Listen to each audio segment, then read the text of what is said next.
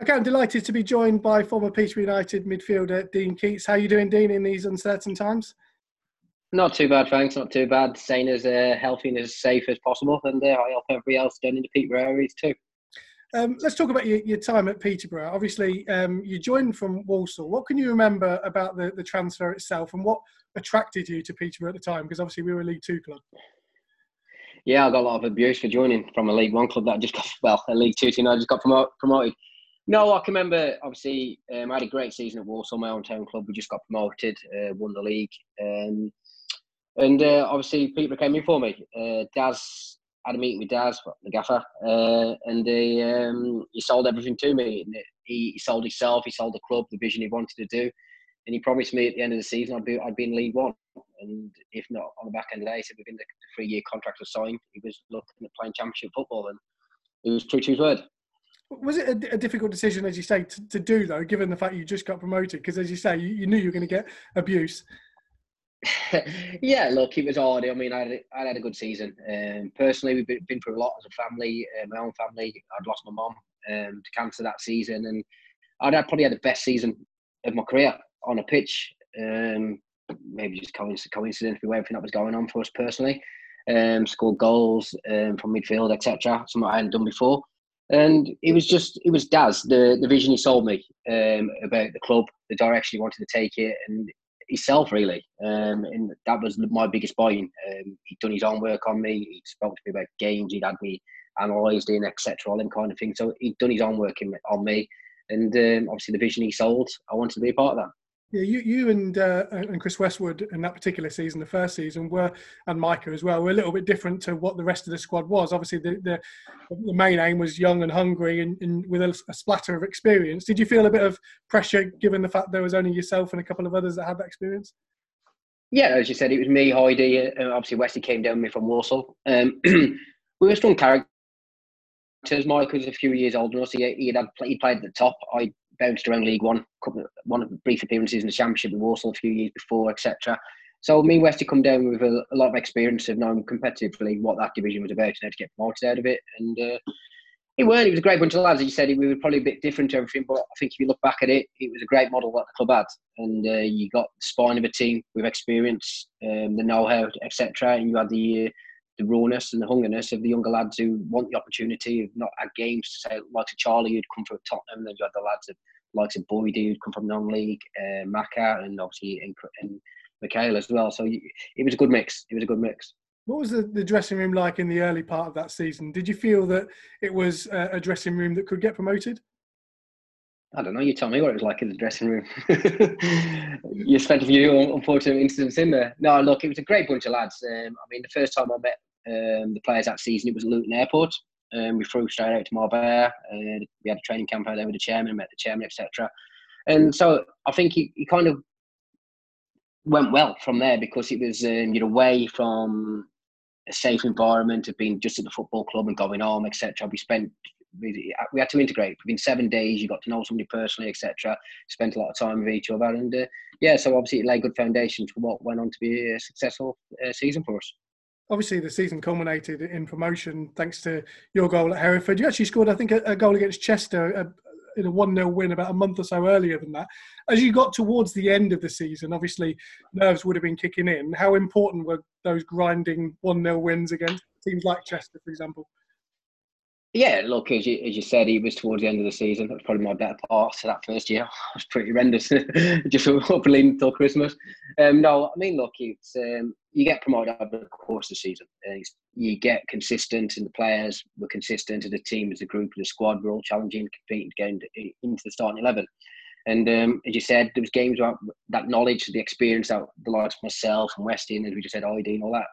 That experience was vital in them games, and like when you grind it out. And you had flair, flair players, no better than George, like who could, could create magic and do something from not from nothing. And with that balance that we had, we always knew that we'd win football matches, and it was a confidence thing, and it just snowballed from the from the from the beginning of the season. Yeah, I don't think anyone really expected to get promoted at Hereford. I know that a lot of fans travelled because it was possible to do so, but I don't think anybody would have put everything aligned that we would do it on that day. As it turned out, it was a diving header from the smallest man on the pitch. Yeah, well, I think the Chester goal was a Chester goal. No, it was a penalty, wasn't it? was, yeah. I can't remember. It was an header.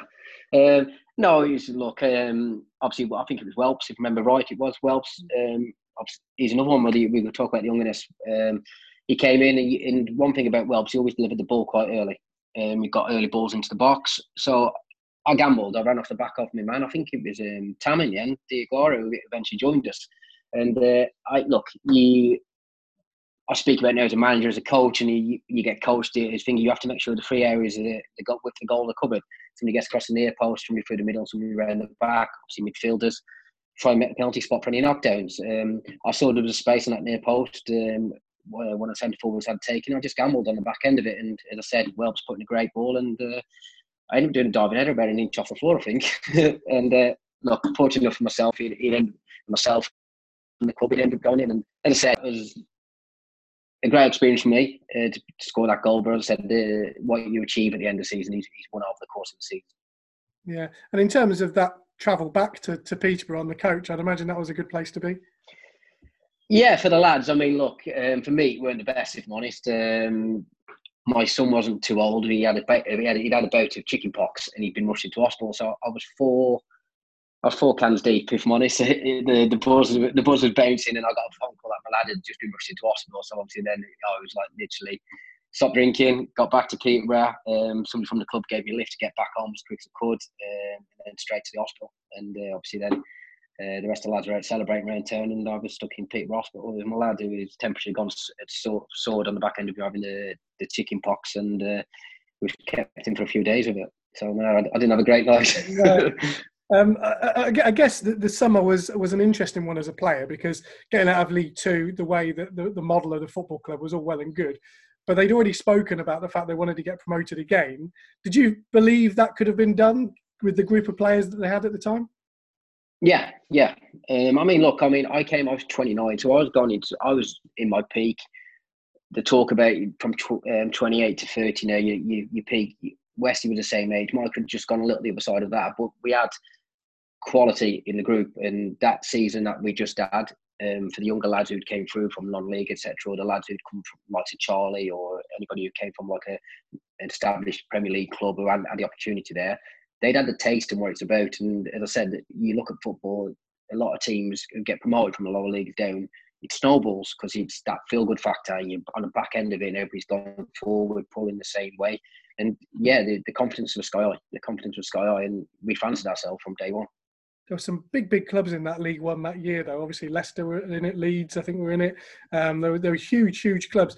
At what point in that season did you feel that it was on? as I said, you have to go about your business. You don't come out, you don't say things from day one, we're going to do this, we're going to do that, because people can't wait to ram your words down your throat. And uh, as I said, we just momentum, just picking up points consistently, consistently. We'd have good performances, and you'd have the performances that we just spoke about that you had to grind out. And we had a balance that we could do that. We could go mix it. We, we were fit. We were a fit young group. They were hungry. The desire, everything was there. The basics, and as I said, there was quality. There was quality in that team. We had we had players up top who could score goals and um, we had players at the back who were prepared to put the body on the line to keep it at the back of the net. And you had a, a free kick taker in a certain Dean Keates who pretty much, I mean, what a way to end the season. We were losing against Swindon, I think, on that final day. It was all set up, wibbly wobbly men, the medals, etc., etc. And then last minute, last kick of the game, pretty much, he managed to curl a free kick over the wall into the back of the net.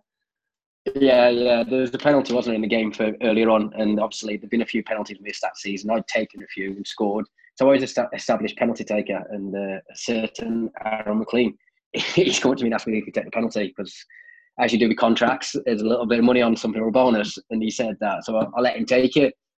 And after the game, the gaff went mad at me for, for, letting him take it. But look, fortunate enough, um, we got a free kick, and to get promoted, it's always amazing. But you, to get promoted on the back end of a defeat would probably not taking the shine off it, but it's just been like, oh, you've lost a game, a little bit, a bit of a dour taste. But no, um, fortunate for me, I look the free kick went in top corner, and we remember it the one-one, and everybody had a great, great day and a great night. I enjoyed that night. I actually celebrated that one.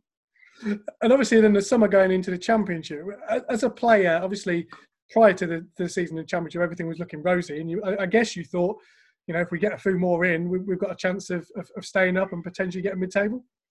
Yeah, look, that's always got to be the thought. I mean, as I said, you the momentum was there. It was uh, it was going in to be new for a lot of players. Uh, obviously, Westy Westy moved on at the end of that season. Uh, Micah had gone as well, so I was probably more the, the most experienced player at the, the group. And uh, I'd, I'd played um, twice. I think I compiled around 30, 30 games over my two early stints in the championship of Walsall, but it completely changed. And um, so yeah, you you have to make sure right your main aim beginning of that season it was two seasons before we were chasing we right we'll get promoted. The main aim that season was right we will go we'll be confident, but we have to make sure come the end of the season that we've the main objective was to be still a championship team, but you just never know where it goes. But obviously, as I said, uh, I ended up leaving halfway through that. Yeah, you actually scored um, at Newcastle, which ultimately ended up being the Gaffer's final game. Um, obviously, after that, as you say, it all went uh, with Pete Tong. But the game against Newcastle, playing in it, what kind of experience was that? Did you know something was amiss? Um, look, we got up there. I can remember it being the first time that Newcastle fans had a had a protest against Mike Ashley. So when we got there, there was all stood outside, a couple of thousand, waiting for the coach to come in, and they're not abusing us. We got a little bit of stick, but they're out abusing Mike Ashley, etc. So the atmosphere around the ground wasn't the best anyway, purely with everything that was going on the back end there. Um, no, the, look, we prepared for it the same way um, as you do any team that comes up. It's it's a consistency. We hadn't been regular winning games and consistently picking up points, and people at football clubs make decisions on the back end of that. And for myself, I scored up there, but look, at the end of the day, I think we lost five one. I can remember playing, walking out there. I've, I've, been in my career, FA Cup, etc. I've played at Old Trafford, and been fortunate on the back end of that played at some that was made to feel like the biggest pitch I've ever played on. They were literally like the animal. We mm. couldn't get out. Remember, right? We, we couldn't get out in the first half, and Gutierrez down the left wing.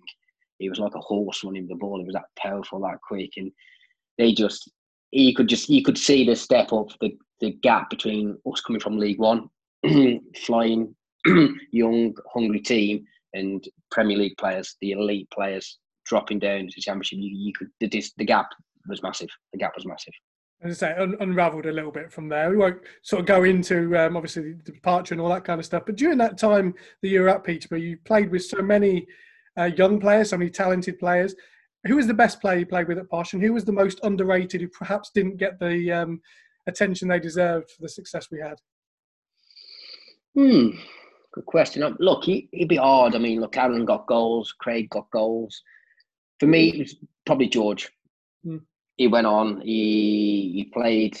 He was in the Premier League was how he was at Peterborough. He's like his work rate. He was always there, but there's always that quality there, and that's why he's, he's, he's still going there. And you know, he's a fit lad, but just he's still the same now. Somebody I still keep in touch with. Like the majority of the squad, it's like it's not pally pally, but the odd, the odd mesh, message at certain times of the year, etc. And I have no doubt if we got back together, not one of them would have changed how they uh, personality wise. Underrated, Ooh. I don't know. I think it was a, probably a fair share, wasn't it? Really, like you, it's it was. I remember it being quite. There was a vocal group, and the the this. It was probably the start of where breed of football players are. They were like the the um, social media and all that was starting to picking up and all that. So yeah, I don't think anybody kind of got underrated on anything that they've done. You had people who just come in and went about the business. You you have them, and I was one of them. But you you know probably fans underappreciate some players, but within a changing room, then players are never underappreciated by by the teammates because they know how they, how they are. They might be that quiet person, but you know, you know for a fact, when across that white line, you'd, you'd have them in the trenches with you. Hmm. What did you learn um, from a coaching point of view um, from Darren? Obviously, as, as, a young manager starting out in, in League Two, he obviously got his opportunity and took it very quickly. And management's a fickle, fickle business. But what did you what did you learn? what, did, what did you learn from him in terms of how he went about his business? No, just as I said, he, he it's how he made you feel as a player. Um, how he was, how he came across, how he sold himself, and I spoke about the vision, but it was just him, how he was. And uh, you see players talk about an aura that his dad had, like players that played. His hmm. dad had that to, to an extent. And as I said, he was, I'm still close with him now. Obviously, when I got my first job, he was the first one of the first person to, to text me. Even last season, spoke to him on numerous occasions on the back end of like being in League One, losing a couple of games. He was always on the end of the phone for me. Um, offered me advice, experience, etc. And even when I went back into it this season, he was straight away. He was on the phone, and obviously I spoke to him a few times. He was just how he was as a person, and this is just for me how he made me feel about myself, etc. And do you know what? I, would have run through brick walls for him as a player, and he was that's how he, that's how he was. Coaching wise, everything you knew, the setup, were, we'd operate, etc. Um, as I said, analysis side, we weren't massive in the game then. It's all changing that now, but he gave us the information. He, he, just as a team, he made you feel good about yourself and fill you full of confidence. And I think crossing that white line when you when you're in that mindset, uh, you're confident, etc. You you can go on and achieve things. Are you surprised when you look at someone like Aaron McLean, for instance, who obviously was loud, bubbly character? I mean, not many people I've spoken to expected him to go down the coaching route. Were you, were you as surprised as them? No, because his personality wise, he, he's lively, bubbly. Um, he, he within a backroom staff, he'd be a good personality to have around. Mm. So he is. Within a, as I said, like that's his characteristics. Uh, he's always lively. So look, he could be on the back end of a few defeats, etc., and it's a bit of a somber mood.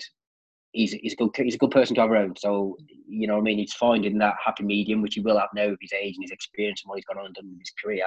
That when you know what, when you enjoy it and when you got to lift people, that's that'll, that'll be his role within the football club. And obviously, he'll be he'll be learning off the gaffer and uh, also learning off Strack. I mean, Strack's had some uh, followed the gaffer around and he's been involved a long time now. Strack as himself. So uh, Aaron will be part of Aaron's journey. Um, in the coaching side, you'd be learning off two good people. Hmm. You mentioned the social media age and everything. As a as a young manager now, do you you often look at it, look at a business from the outside looking in, and think it's a horrible time to be a manager because yeah, 25 years ago, what you had to deal with, what you have to deal with now, it's it's almost like I suppose each player is an individual person. You have to sort of coach them and then put it into a structure. Is that is that? Yeah, I mean, there's a lot there's a lot gets said about it now. Um, obviously now with players and managing players, it's a lot different from when I when I was not just when I was at Peterborough. Um, when you when I was before that, um, it's it's that side. And look, I, I say to my players now, um, beginning of the season, look, my advice is not to have it. In my honest opinion, or if you do have it, I wouldn't go out verifying your account, or if you just want to float under the radar to say, because when it's good, it's good it's it's unbelievable source and it's a platform straight from A to B, from from a fan or from the general public or anything like that, straight to the player. But when it's bad, it can be toxic. And look, I, this is me speaking from being on the back end of it. When I left Wrexham and I went down to Walsall, some of the abuse you get, you got people threatening to burn your house down and etc. like that, and they're going to beat your kids up. Even like Walsall, we started there, now we're absolutely flying. I logged out my account. I'm still at my, my, my own account now. I'm not being back on it since.